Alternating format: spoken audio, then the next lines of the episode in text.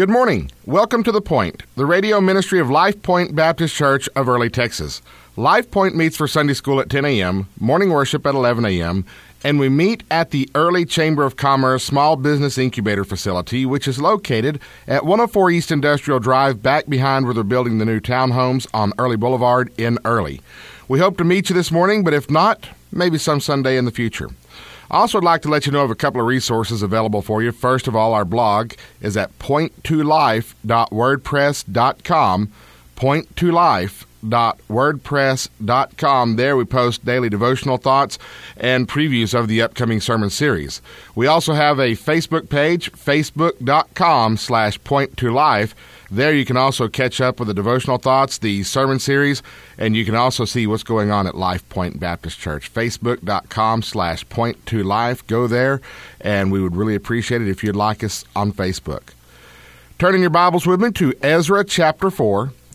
Ezra chapter 4. We'll be reading the entire chapter. Ezra chapter 4. We'll begin reading in verse 1. In Ezra chapter 4, verse 1, the Bible says, now, when the adversaries of Judah and Benjamin heard that the children of the captivity builded the temple unto the Lord God of Israel, then they came to Zerubbabel and to the chief of the fathers, and said unto them, Let us build with you, for we seek your God as ye do, and we do sacrifice unto him since the days of Esarhaddon, king of Assur, which brought us up hither. But Zerubbabel and Jeshua and the rest of the chief of the fathers of Israel said unto them, Ye have nothing to do with us to build an house unto our God, but we ourselves together will build it unto the Lord God of Israel, as King Cyrus the king of Persia hath commanded us. Then the people of the land weakened the hands of the people of Judah and troubled them in building, and hired counselors against them to frustrate their purpose all the days of Cyrus king of Persia, even until the reign of Darius king of Persia. And in the reign of Ahasuerus, in the beginning of his reign wrote they unto him an accusation against the inhabitants of Judah and Jerusalem. And in the days of Artaxerxes wrote Bishlam, Mithredath, Tabeel, and the rest of their companions unto Artaxerxes, king of Persia. And the writing of the letter was written in the Syrian tongue and interpreted in the Syrian tongue.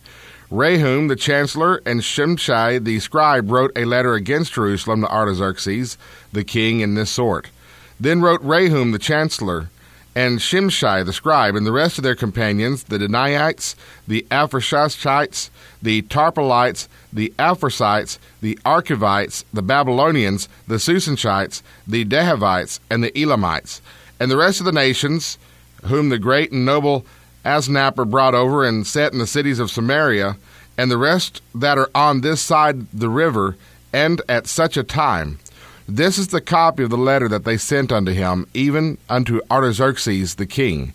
Thy servants, the men on this side of the river, and at such a time, be it known unto the king that the Jews which came up from thee to us are come unto Jerusalem, building the rebellious and the bad city, and have set up the walls thereof and joined the foundations.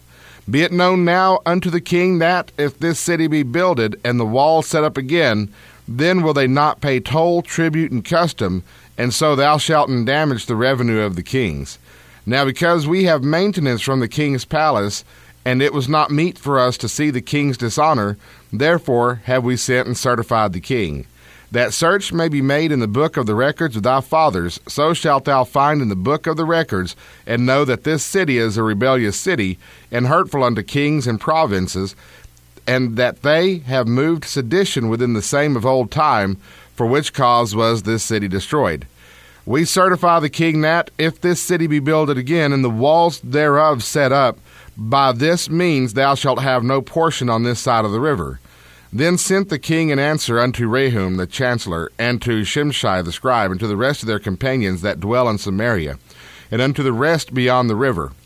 Peace, and at such a time. The letter which ye sent unto us hath been plainly read before me, and I commanded, and search hath been made, and it is found that this city of old time hath made insurrection against kings, and that rebellion and sedition have been made therein. There have been mighty kings also over Jerusalem, which ruled over all countries beyond the river, and toll, tribute, and custom was paid unto them. Give ye now commandment to cause these men to cease, that this city be not builded, until another commandment shall be given from me. Take heed now that ye fail not to do this, why should damage grow to hurt of the king? Now, when the copy of the king Artaxerxes' letter was read before Rehum and Shimshai the scribe and their companions, they went up in haste to Jerusalem unto the Jews, and made them to cease by force and power. Then ceased the work of the house of God which is at Jerusalem. So it ceased unto the second year of the reign of Darius, king of Persia. Here in the book of Ezra, the Israelites are returning to Israel after a 70 year captivity in Babylon. The Israelites had spent generations committing idolatry, and we've talked about on this program how that idolatry included uh, child sacrifice, sexual immorality, rampant and grotesque sin. And so when we talk about idolatry in the Bible, we're not talking about incense candles and little gold statues. We are talking about acts of gross immorality and acts of blatant sin against God. Israel did this for generations as God warned them to repent, but they never repented. And so their idolatry resulted in two things. One, it resulted in God allowing the Babylonians to come up to take them into captivity. And two, their rampant sin rendered them incapable of defending their nation when the Babylonians came along. And so Israel had been taken into captivity into Babylon, where they were for 70 years until the Medes and the Persians conquered Babylon and the Persian Empire took over the city of Babylon. And so, after the Persian Empire took over the city of Babylon, God stirred the spirit of Cyrus to return to Jerusalem to rebuild the temple and to rebuild the city.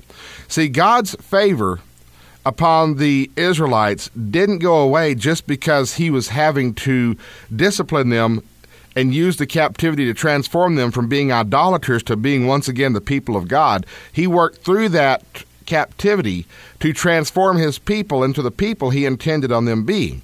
And so when it was time for the captivity to end, God moved upon the heart of Cyrus to send the people home. And as he sent them home, reconstruction began on the city of Jerusalem. And everything was fine then. But the second reconstruction began on the temple, opposition arose. You see, God's favor upon the Israelites was well documented. From the fall of Jericho, where they marched around the city and then God made the walls to fall down, to the battles against the Philistines. In fact, you even read in the book of 1 Samuel that when they brought the Ark of the Covenant into the camp of the Israelite army, the Philistines feared because they felt that God's presence would be among the Israelites and they knew that they were going to die. They wound up beating the Israelites that day, taking the Ark of the Covenant captive, but then that wound up being a curse on the Philistines. So everybody knew about God's favor upon the Israelites. And the people that were in the land, the tribes that the Assyrians and the Babylonians had moved into the land of Israel after the Israelites' captivity, they knew that if the Israelites rebuilt the city of Jerusalem and they rebuilt the temple, that God would once again bless the Israelites. And if God blessed the Israelites, they would be toast. But the battle and the struggle that the Israelites face here in Ezra chapter 4 is not so much a physical battle, but it's a spiritual battle. And you will find that this happens in our lives as well. As we return to the Lord, we return to His presence, we start doing the Lord's will in our lives, we'll find opposition. And it's important to understand that this opposition is a spiritual battle.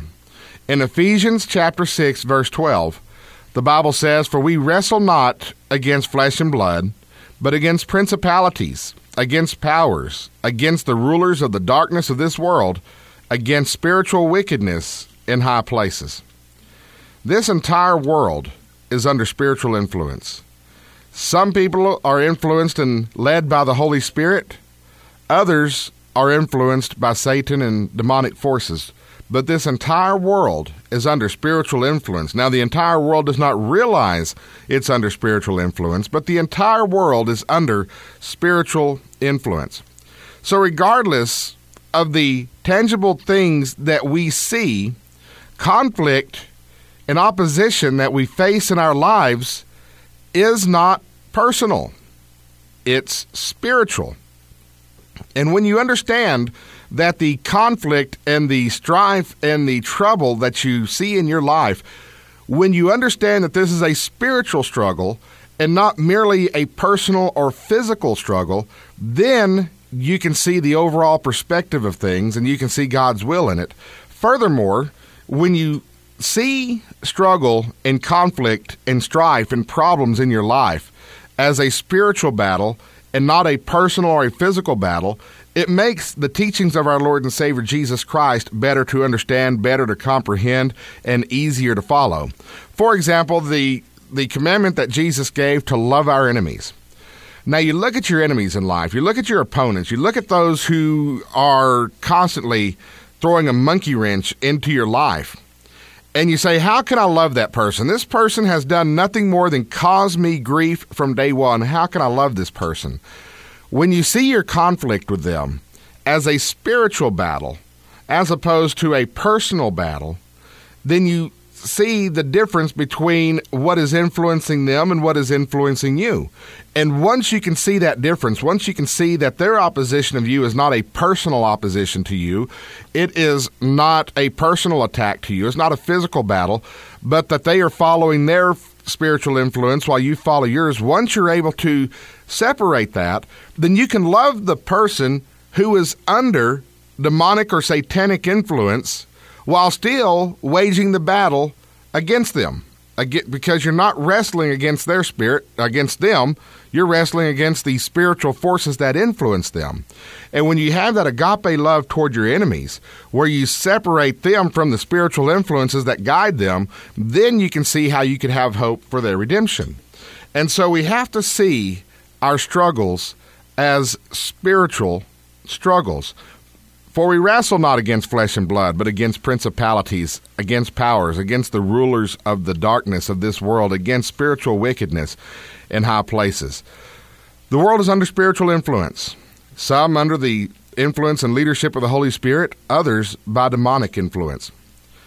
So, just as the people of the land did not want to see the temple built because they were in opposition of the God to whom this temple would be built, Satan does not want you to be right with God. Satan is a destroyer.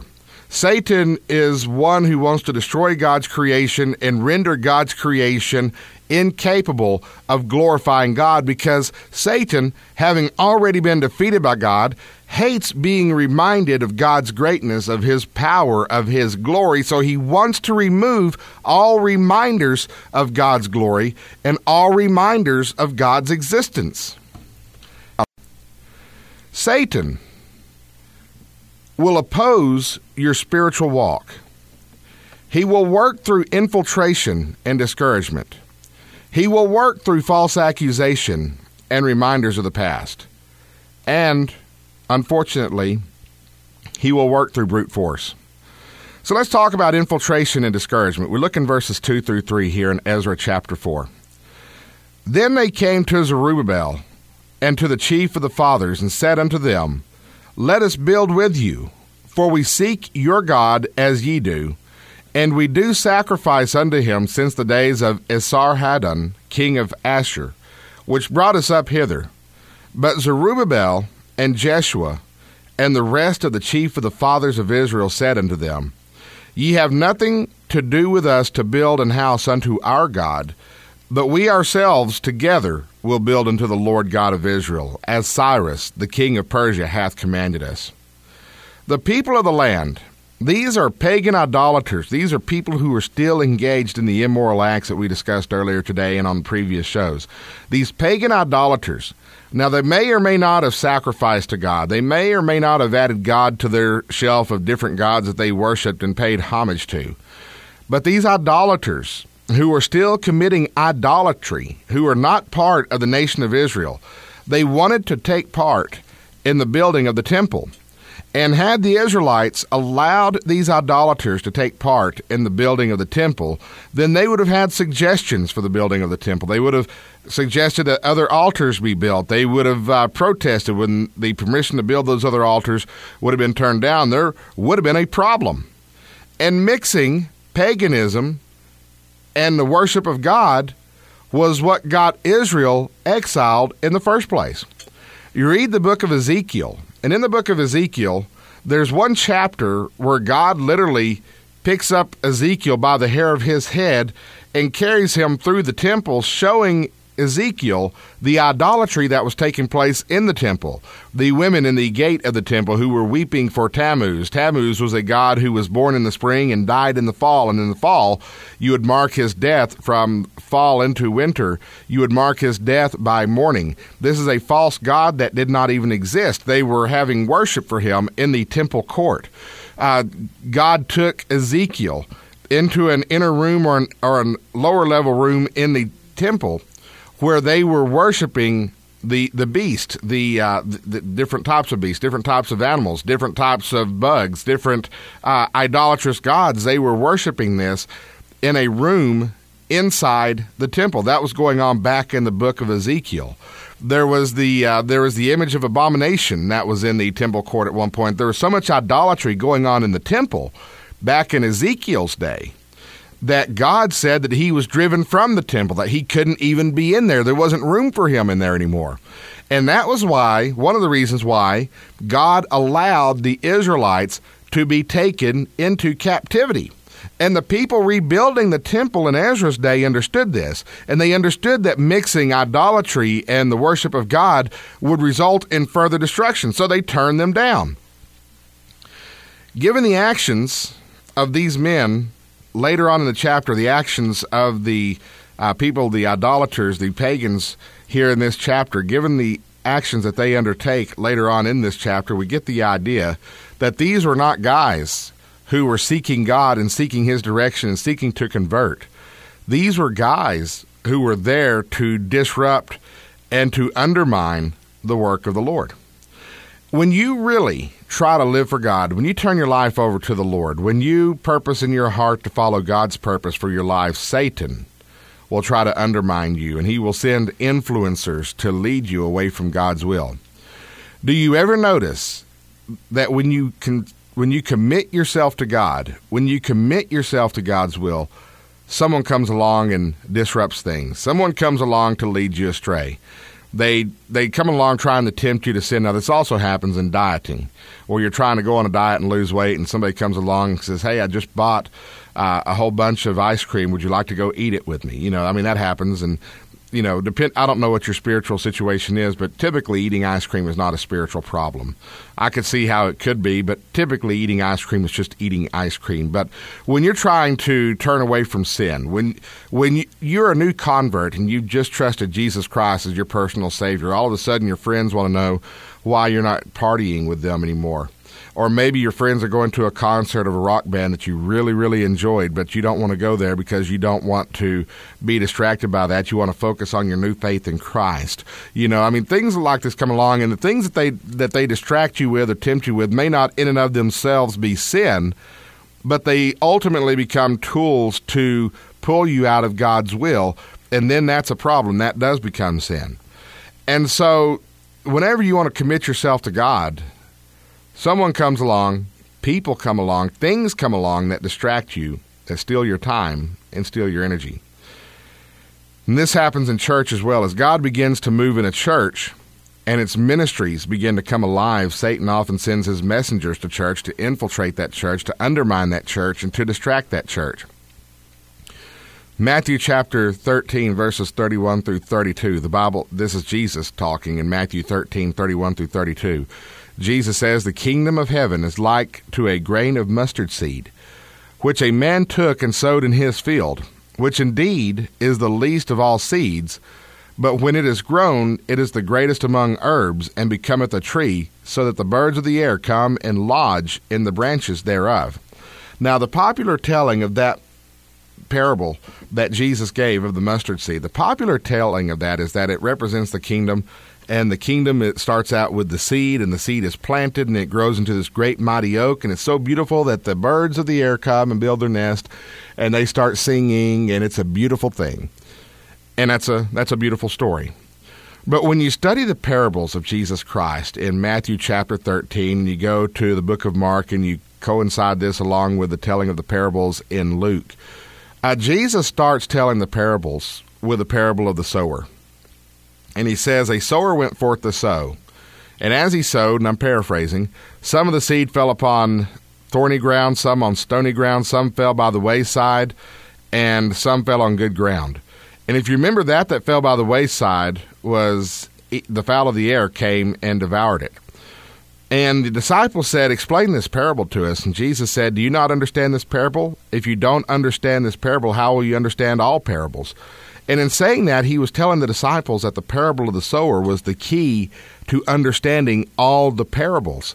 So what you do is you look at the parable of the sower, see what the things in the what the elements in the parable of the sower represented, and you can take those elements and transition those to other parables. So the man who went forth to sow is the son of man. The seed is the good word, the gospel. Okay? in the parable of the sower, the birds of the air, the fowl of the air, represented the enemy who stole the word from the heart of the hearer before it had time to take root. So we take that concept of the birds representing Satan and his demons, and we apply that to the grain of mustard seed, which grows up to be the greatest among herbs and becometh the trees, so that the birds of the air come and lodge in the branches thereof. What this is telling us is that as the kingdom of God grows and as it becomes more influential, the birds, the evil one, Satan and his messengers come along to see if they can pollute it. Satan's messengers are everywhere God's kingdom work is being accomplished. And so when you're following the Lord's will and you are running into problems, you're running into distractions, you're running into hurdles, this should not be a this should not be a surprise to you because this is how Satan works. Satan has no interest in messing with the drug addict who's laying in the gutter about to die. Satan has already destroyed that person. Satan wants to destroy the person who will honor and glorify God. And so, anywhere God is being honored and glorified, and anywhere his kingdom work is being done, and great things are happening for the Lord, Satan is there trying to figure out how to undermine the whole thing. So, be prepared for opposition. Don't be discouraged by opposition. Now, we go on to verses 4 and 5 here in Ezra chapter 4. And the Bible says, Then the people of the land weakened the hands of the people of Judah and troubled them in building, and hired counselors against them to frustrate their purpose all the days of Cyrus, king of Persia, even until the reign of Darius, king of Persia. When infiltrating didn't work, the people of the land actively discouraged and frustrated the Israelites from rebuilding. They sabotaged the rebuilding effort.